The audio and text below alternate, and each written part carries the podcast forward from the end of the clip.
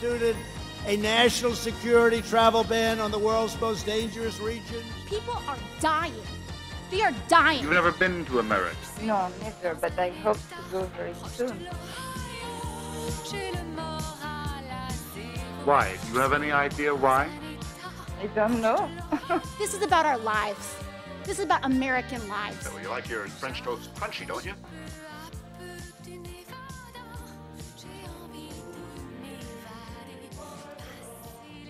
J'ai envie de vous raconter tout ça dans Un état proche de l'Ohio, maintenant disponible en version audio. Bonne écoute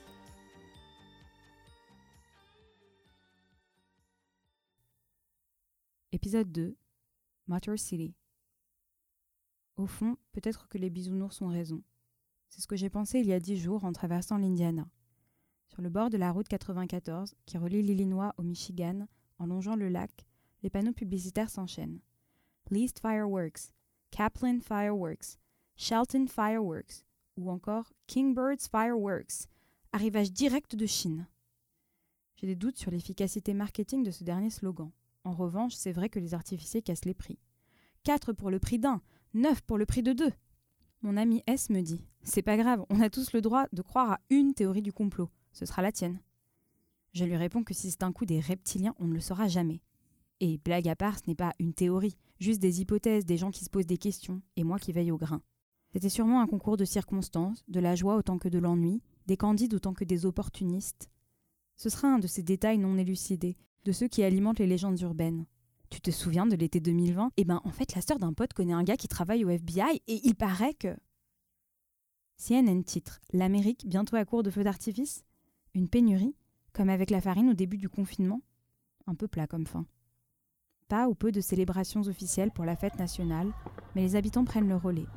À Détroit, le ciel est saturé de fumée. Ça crépite, ça explose sur les toits des maisons, sur la route, dans les jardins, sur les terrains vagues. Cette fois, rien d'inquiétant. Des gens qui dansent sur les capots des voitures, une ambiance de fête foraine. L'idée de célébrer l'Amérique ne me dit trop rien. De Baltimore, un ami m'envoie une vidéo. Une statue de Christophe Colomb vient de piquer une tête dans le port, sous les applaudissements de la foule. Je suis triste de ne pas y être. Patience, il reste beaucoup de statues à déboulonner et de symboles à faire tomber.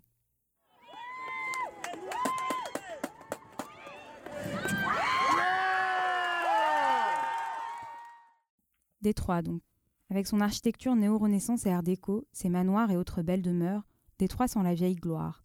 Un peu comme Baltimore, mais en plus vide, plus grand, plus industriel et plus détruit. Environ un quart des maisons sont abandonnées. C'est un de ces paysages urbains post-apocalyptiques où on ne serait pas surpris de croiser des fantômes. Il n'en a pas toujours été ainsi.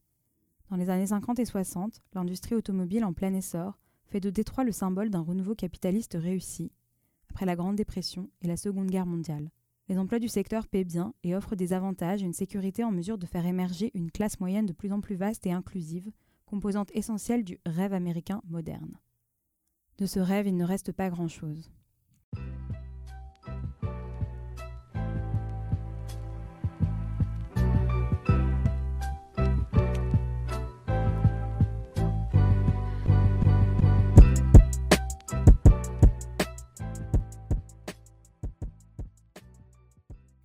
S'il y a une ville qui est faite pour conduire, c'est celle-ci, et c'est peut-être tout ce qui lui reste, me dit R. En effet, les avenues sont immenses et quasi désertes à toute heure. Je n'ai toujours pas mon permis, mais plus aucune excuse pour ne pas m'entraîner. Il reste aussi la musique, présente partout, et cet amour de son voisin, cette ambiance toute particulière des villes qui ont un jour touché le fond. En Europe, on a souvent parlé de Détroit pour son agriculture urbaine, l'érigeant en exemple, racontant une histoire idyllique, dans laquelle les potagers seraient le moteur du renouveau après la faillite de 2013. Or, ici, le sujet est anecdotique. Les gens avaient faim, ils étaient coincés dans une ville en ruine, sans accès à des produits frais, ils ont fait pousser des légumes. Les potagers ont le mérite d'exister, mais leur poids dans la renaissance de Motor City est marginal. Comme dans beaucoup de villes déliquescentes de la première économie mondiale, la rénovation urbaine est une affaire complexe dans laquelle les jardiniers font de la figuration pendant que les spéculateurs, la corruption et quelques grandes familles se disputent les premiers rôles.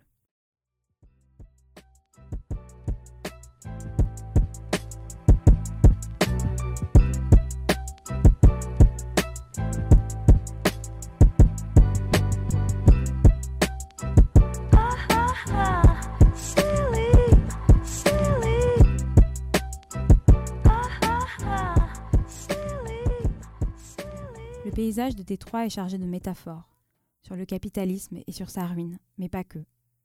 On aperçoit au loin The Ambassador Bridge, un grand pont bleu qui mène au Canada. Le Canada, juste là, de l'autre côté de la rivière, à moins d'un kilomètre. Tout n'est pas parfait sur l'autre rive, mais la fameuse courbe du nombre de malades est plate, les gens ont accès à un système de santé et de soins universel, et les policiers n'ont pas la gâchette aussi facile. Au plus près de cette frontière, qu'il est actuellement difficile de franchir, les citoyens américains sont désormais bannis de la plupart des pays du monde, l'idée même de frontière me paraît, comme toujours, bien arbitraire. Trump a fini par l'avoir, son mur. Merci pour votre attention. Je vous donne rendez-vous dans deux semaines. Nous prendrons la route vers le sud du pays. En attendant, prenez soin de vous.